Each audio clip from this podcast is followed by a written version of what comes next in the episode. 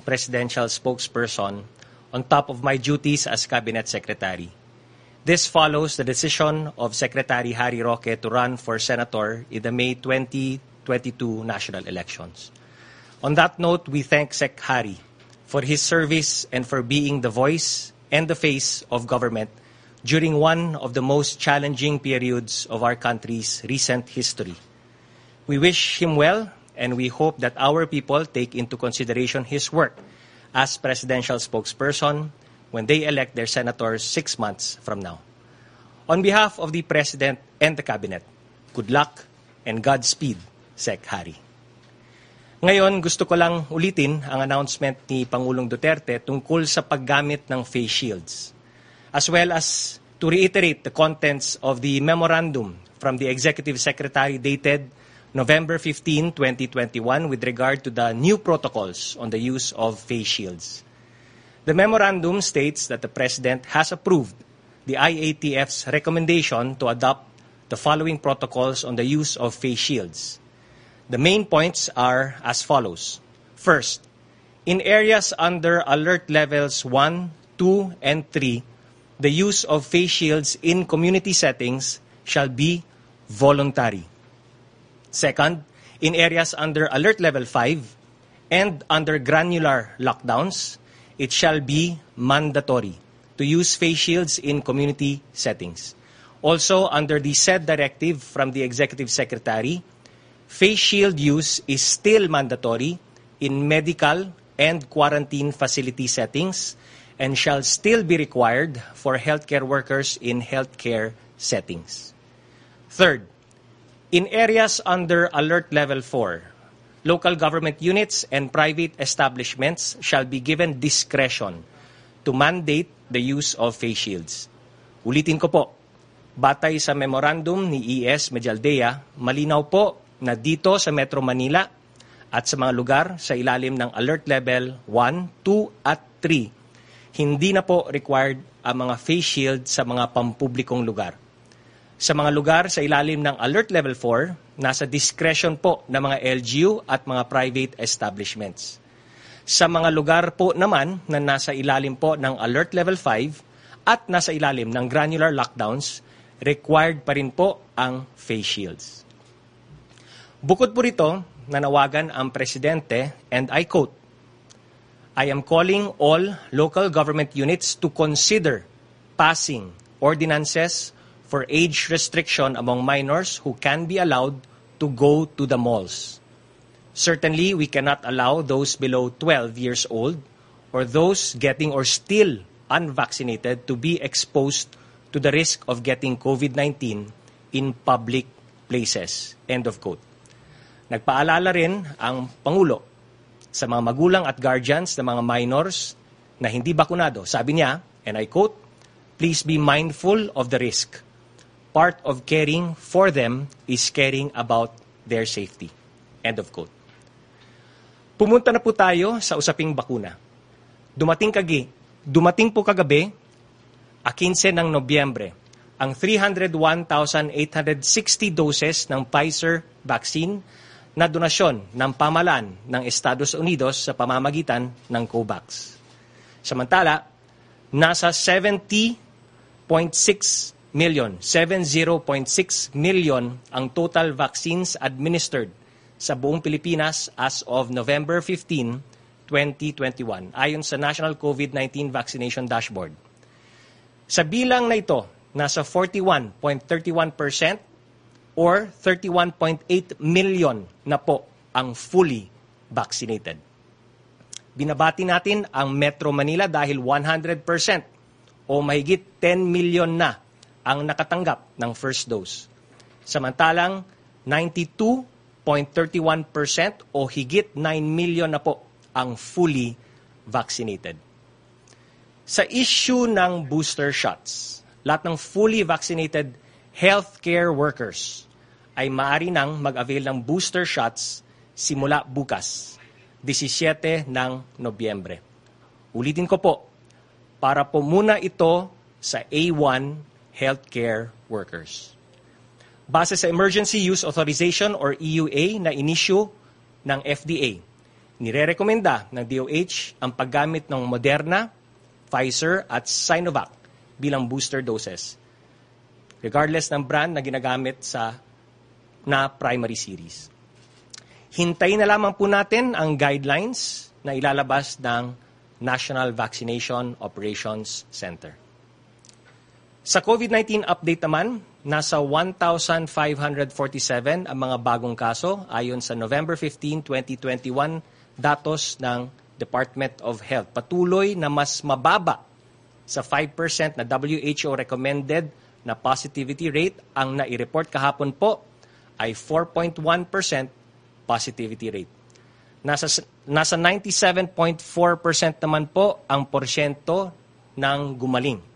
Ang buong bilang ng gumaling ay nasa 2,745,777 habang nananatiling 1.62% ang ating fatality rate.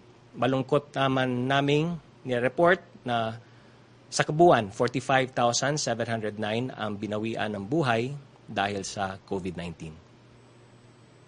Below 40% pa rin ang ating hospital care utilization rate. Sa buong Pilipinas, 35% po ang utilized ICU beds. Sa Metro Manila po, nasa 30%. Sa buong Pilipinas, 28% ang utilized isolation beds habang sa Metro Manila, nasa 26%.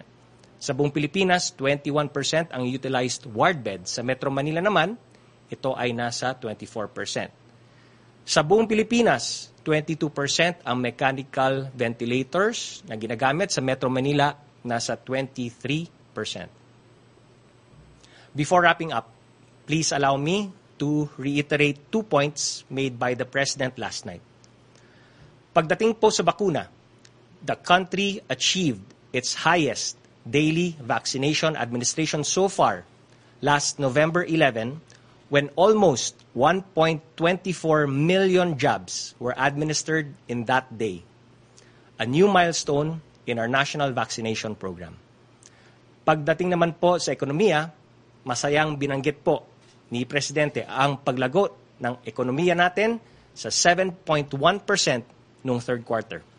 Sabi ni Pangulong Duterte, this is truly good and welcome news because it validates our strategies and what the government has been doing to balance our health and the economy.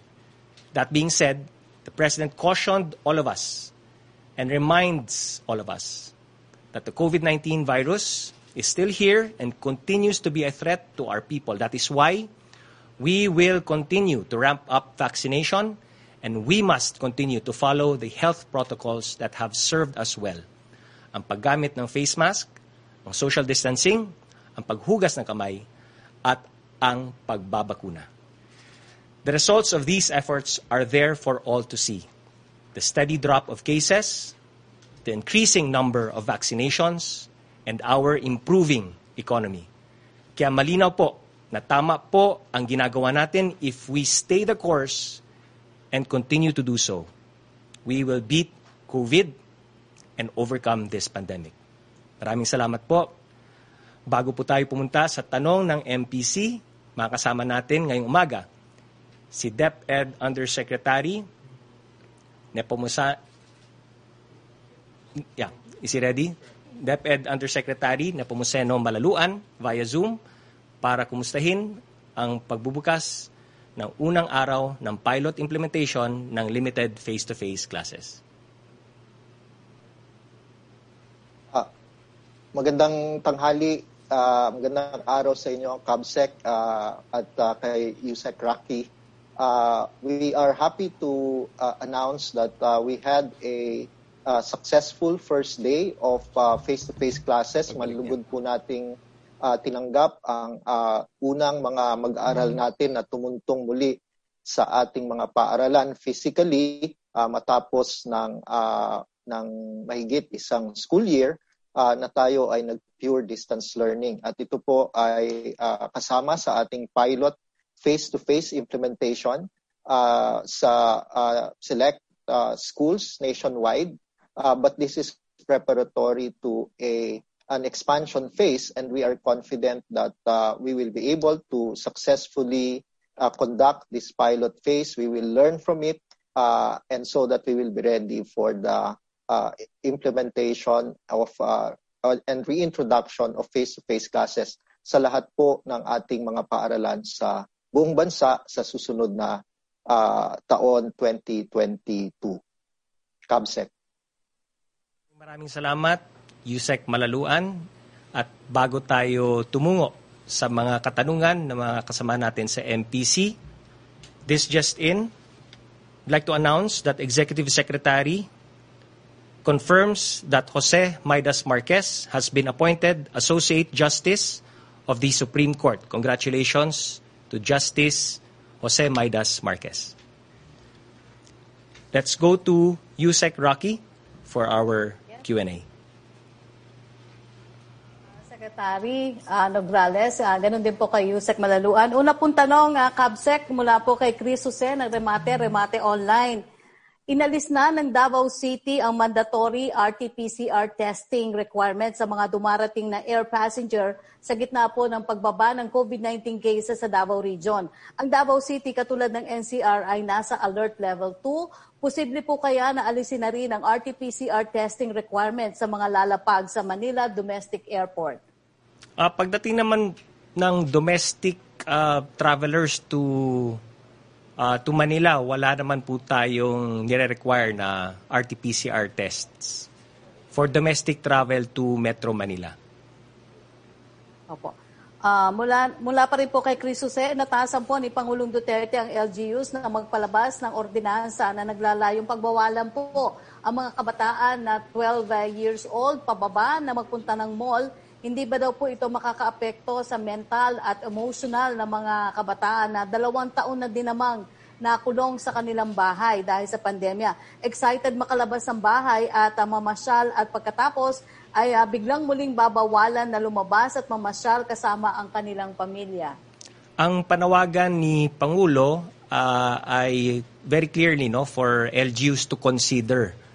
So dito sa phase 4 ng ating national um, action plan against COVID-19, kung mapansin po natin, uh, mas binibigyan din po natin ang mga local government units uh, ng wider latitude and discretion uh, at mas em- ine-empower natin ang mga LGUs natin uh, sa pagpili ng kanilang kailangan gawin para labanan ang COVID-19 sa kanilang mga jurisdictions. Uh, alam po natin na under this phase, uh, kailangan po natin balansehin no, ang ekonomiya at uh, yung health uh, protocols natin at yung kailangan natin gawin para tuloy-tuloy rin po yung pag-recover ng economy while keeping the citizenry healthy. So, ang panawagan po ni Pangulong Duterte is for LGUs to consider uh, passing ordinances. So, depende sa lugar, depende sa sitwasyon, sa mga circumstances po doon sa kanilang lugar, ay uh, tingnan nila kung ano yung pinaka mabuti para sa kanilang mga local jurisdictions at base na rin po sa siyensya at uh, kung ano yung mga ina-advise sa kanila ng mga health experts whether here in the national or in the local. Tanong naman, Kamsek, mula kay uh, Salerina Monte ng NHK dahil daw po sa pabago-bagong listing category ng bawat bansa, maraming OFWs ang apektado. Mayroong nakasakay na sa aeroplano at may clearance naman ng embahada natin sa nasabing bansa at fully vaccinated. Halimbawa sa the Netherlands daw po na napasama sa red list. Pero last minute, dahil sa tawag ng immigration natin dito, pinababa lumalaki daw po yung gastos at sobrang aba, abala sa ating mga kababayan. Ano daw po yung nakikitang solusyon ng pamahalaan dito? Well, as much as possible, we try to give um, as much uh, number of days as possible, no? given the circumstances. Kasi syempre, uh, tulad nitong sa pagre-red list ng, ng sa Netherlands, no? Pinag-usapan at uh, naipasa sa IATF nung Thursday, ang implementation is November 16. So as much as possible, may konting araw para sa adjustments. Of course, naintindihan natin, naintindihan naman na po natin uh, yung implications nito sa mga travelers, lalong-lalo na po yung mga ah, mga kapatid natin mga OFWs.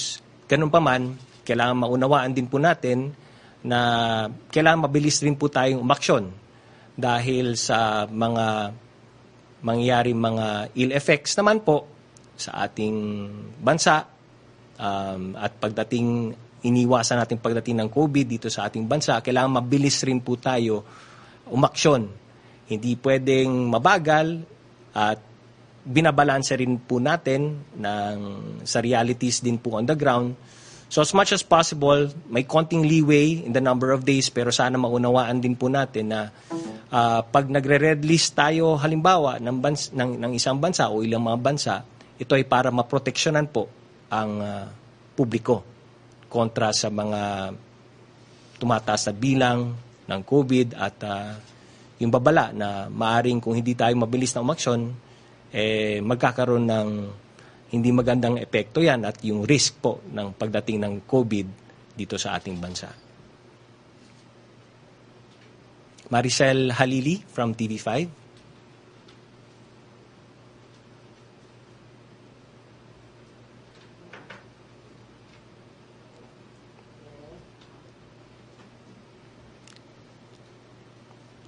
Nandyan po ba si Maricel Halili? Hi sir, magandang Hi. uh, hapon po. Sir, before I go to politics, um, I'd like to uh, clarify first the uh, decision of the IATF on the face shield. Kasi nakalagay po doon. Hi sir. Yes, yes. Go ahead, Maricel. Hi sir, magandang uh, hapon po. Yes, I can hear you. Before I go to politics, Sir, can you hear me? Yes, yes. Politics. Loud and clear. Um, Go ahead, I'd like Maricel. To, uh, clarify. Yes. Yes, I can hear you.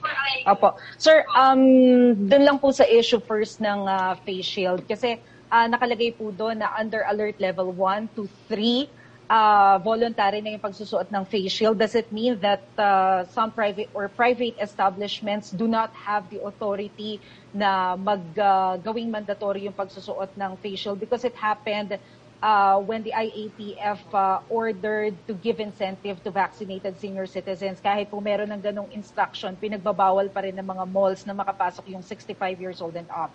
So just to be clear about it, meron po bang authority yung mga private establishments, sir? Well, clearly sa ating uh, sa memorandum na pinalabas ni ES Medialdea no at sinusuportahan ito ng of course ng recommendation ng IATF yung pagka um, sa level 4 lang po yung binibigyan ng discretion. Otherwise, it's voluntary for for the users. So sa 1 2 3 level 1 2 3 purely voluntary po 'yan. Now, um, for for establishments, they'll they'll have to follow ano yung protocols natin. Na it's purely voluntary for the users ng face shield. Ibig sabihin, personal choice po yan. Personal choice po ng kung gusto mong gumamit ng face shield pagdating sa level 1, 2, and 3.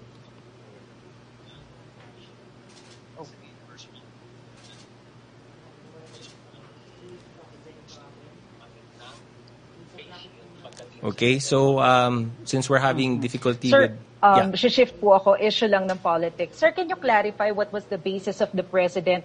Uh, why did he decide to run for senator? Kasi some are saying that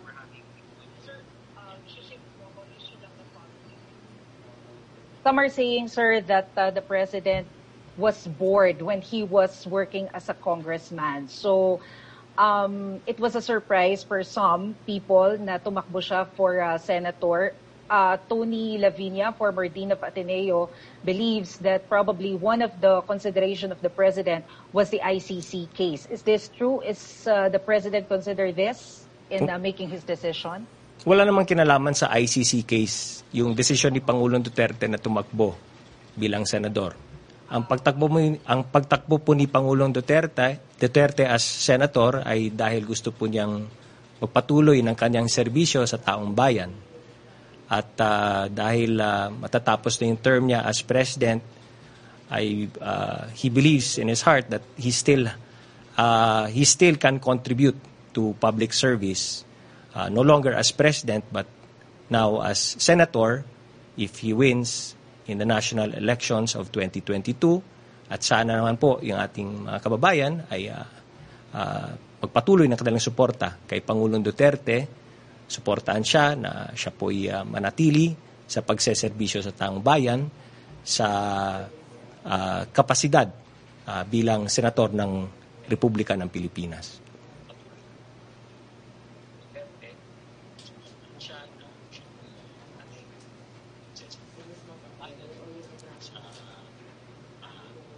Okay, so um, Yusek Rocky, uh, we're having difficulty with uh, Maricel. Sir, last na lang kasi parang ang haba ng delay natin. Nga eh. um, will the President release his SALN if he wins in the senatorial race like what other senators are doing?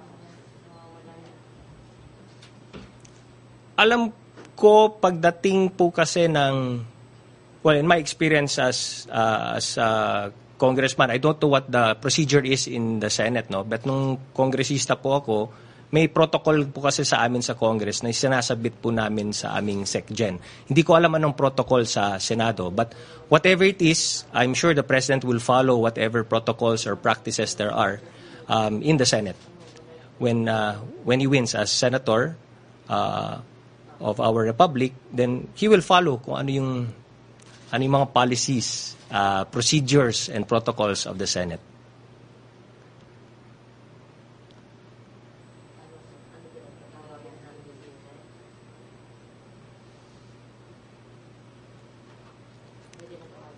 Okay, Yusek Rocky na talaga.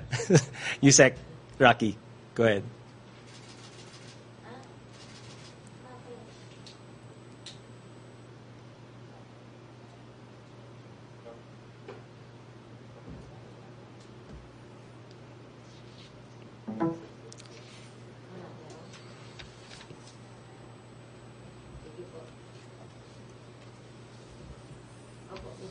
Thank you, sir. Okay, thank you, Maricel. Okay, Can, can we have uh, Yusek? Rocky for questions from other members of the media?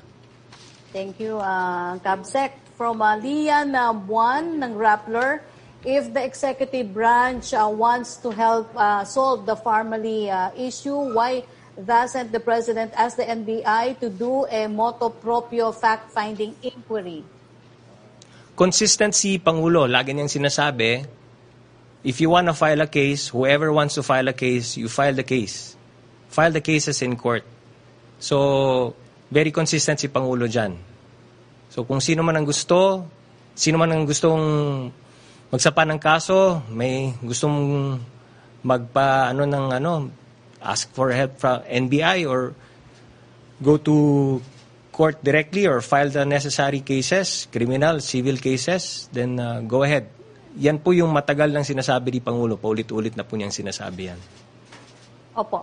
Ah, sunod pong tanong niya, ah, if the exec, ah, has the President started assembling a legal team to prepare for the ICC? Not that I'm aware of. No. Opo. From Lanes Capanti ng GMA News Online, is it true that President Duterte and Senator Go will meet members of Congress tonight in Malacanang? If so, ano po ang agenda ng meeting? Okay.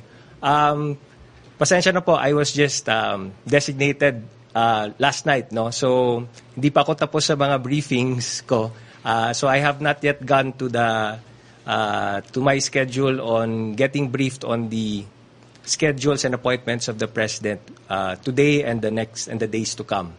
So, ito muna yung nauna sa aking uh, schedule today, this press briefing, and then later on pa ako magkakaroon ng briefing sa iba pang mga um, uh, responsibilities ng spokesperson at uh, kasama po dyan yung getting briefed on the uh, schedules, upcoming schedules of the president. Uh, Kamsek from Lanes Capanti po ng GMA News Online. Ano daw po ang ah, message ng Palace to General Parlade who is uh, who is claiming that uh, the president is being controlled or just a puppet of Senator Bongo?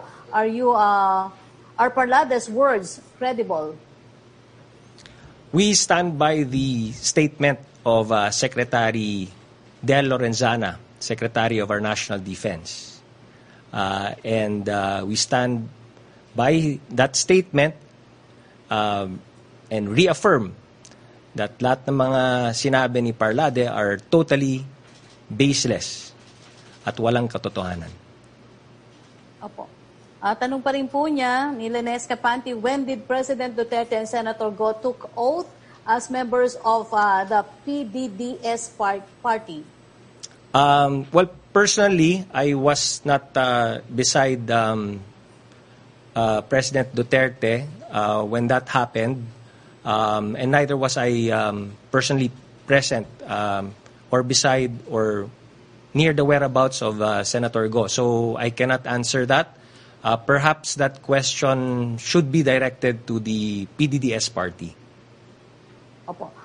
Ah, basahin ko na lang po yung sunod niyang ah, tanong, although sinabi niyo na po yung ano, why the need to join a PDD, PDDS to run when the President and Senator Go already belongs to PDP Laban? Ang susunod pong tanong mula kay Rosa Licos ng UNTV, kagabi po mapila si President Duterte sa LGU sa maglabas ng ordinansa. Napagwawalan nga po yung ah, minor na pumasok sa shopping malls. Hindi ba ito contradiction sa IATF resolution na nagpapahintulot sa mga menor de edad at unvaccinated na pumasok sa allowed business establishment sa alert level 2 dito sa Metro Manila. Yeah, the, on the first question sa pagsali sa PDDS, well, first of all, yung PDP Laban and PDDS are allies. No? May uh, alliance po ang dalawang partidong yan, PDP Laban and PDDS.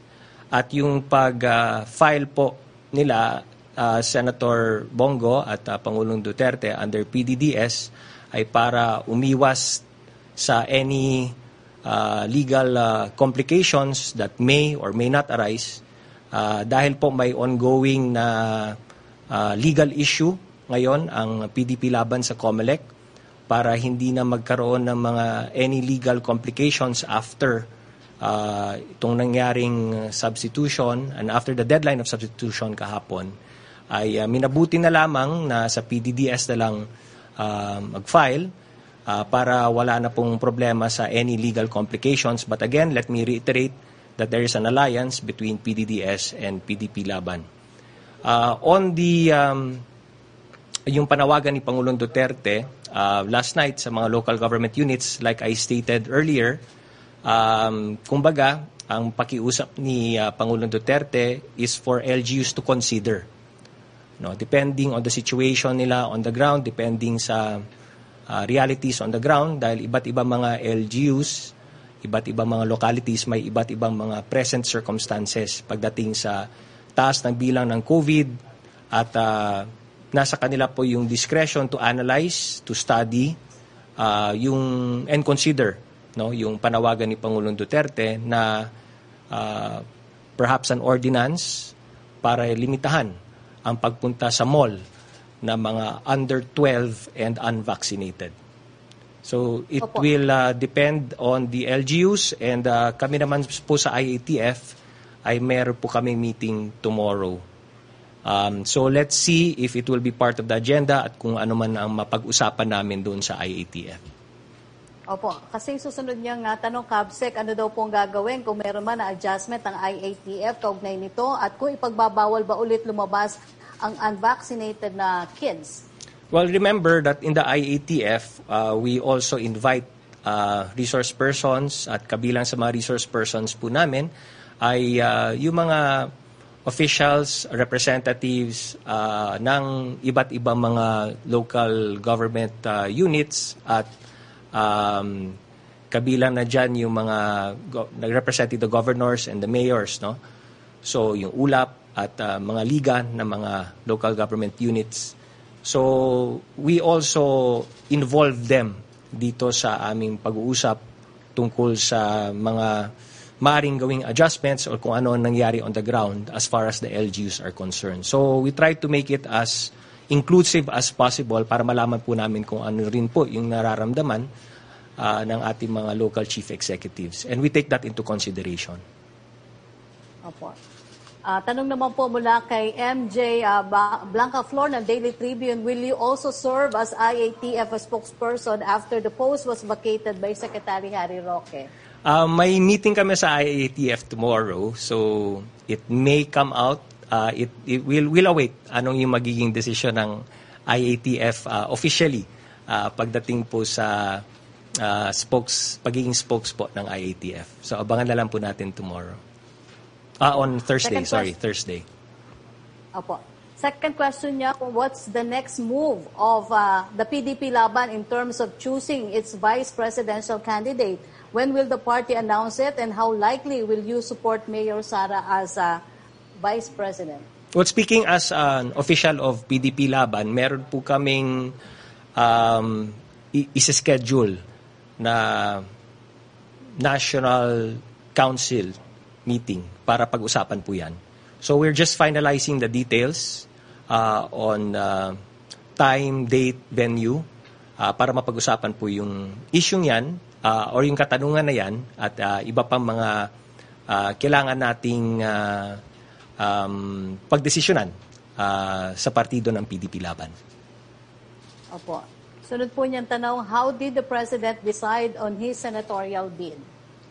I again um I was not beside the president when he um when he decided or uh, made that decision so pasensya na po um kaka designate lang po sa akin kagabi so I was not beside the president when uh, he made that decision Opo. From uh, Creseling Katarong ng SMNI, kapwa umapela sa Senado ang DILG at League of Provinces of the Philippines na ibalik po ang tinapyas na bilyong pondo ng Barangay Development Program para sa NPA clear, uh, cleared barangays na ipinanukala po ng NTF-LCAC sa 2022 budget. Ayon sa DILG, ang suporta sa Barangay Development Program is a game changer in the battle to end communist terrorism in the country. Unti-unti na rin pong nararamdaman ang mga nahihi, naninirahan sa mga barangay na sakop ng SBDP ang tunay na kahulugan ng pagbabago at pagkalinga ng pamahalaan na hindi nila naramdaman noong mga nagdaang administrasyon. Ano daw po ang ah, masasabi niyo dito? we stand by the DILG sa panawagan po na yan at kami po ay nananawagan din po sa Senado na i-reconsider po nila yan decision po nila dahil ah, unang-una um, there cannot be peace without development. There cannot be any development without peace. They go hand in hand po. Alam po ng ating mga mabubuting senador yan. Pangalawa po yung mga LGUs na nagsumikap na ah, magkaroon ng kapayapaan sa kanilang mga lokalidad ah, ay umaasa sa mga proyektong ito. Ah, tandaan po natin itong mga LGUs na to ay mga far-flung, geographically isolated, disadvantaged areas po. At pinag-uusapan natin dito ang mga kababayan natin na matagal na pong umaasa ah, dito sa mga proyektong ito. Yung pagpili po ng mga proyekto ay hindi kami, hindi gobyerno nagpili niyan, ang community po, ang mga kababayan natin doon mismo sa kanilang mga lugar ang nagpili ng mga proyektong yan dahil yun po yung matagal na nilang inaasahan. Ah, itong mga proyektong ito ay ah, magsusustain ng ating peace and development efforts and ah, kaya nga po kami ay nakikiusap sa Senado na suportahan ah, ang mga proyektong ito dahil ah, ito ay para sa ikaunlad, kabubuti ng ating mga kababayan na nasa malalayong lugar na matagal na pong umaasa na dahil sa kapayapaan at sa patuloy at para sa patuloy na kapayapaan sa kanilang lugar, inaasahan nila na maramdaman itong mga proyektong ito. Wala naman po kay ah, Ivan Mayrina ng GMA News. Palace reaction daw po. Umani ng batikos mula sa ilang party list representatives yung pong paghahain ng COC sa pagkasenador ng Pangulo. Sabi ni Gabriela Representative Arlene Brosas, I quote, this is a desperate and vain attempt to evade uh, prosecution, end quote. Ang sabi naman po ni Bayan Muna Representative Ferdi Gaite, It is uh, pathetic that the president slid down from uh, being a candidate for BP and now senator. Dagdag pa ni Gaite, I quote, he even looked like a fool when his uh, minions shielded him from the information of his daughter Sarah's filing for vice presidential candidate, end quote. Wala pong pag-evade ng prosecution ito at lahat ng mga batikos na narinig po natin ah, ay wala pong katotohanan ang lahat ng mga akusasyon na yan. At sana nga po, ang panawagan po natin ay ah, si Pangulong Duterte ay tumatakbo bilang senador dahil siya po'y naniniwala na um, kaya pa niyang marami pa siyang pwedeng um, ibigay sa taong bayan in terms of public service. Um, di na siya makapagpatuloy ng kanyang panunungkulan bilang Pangulo dahil mag-end term na.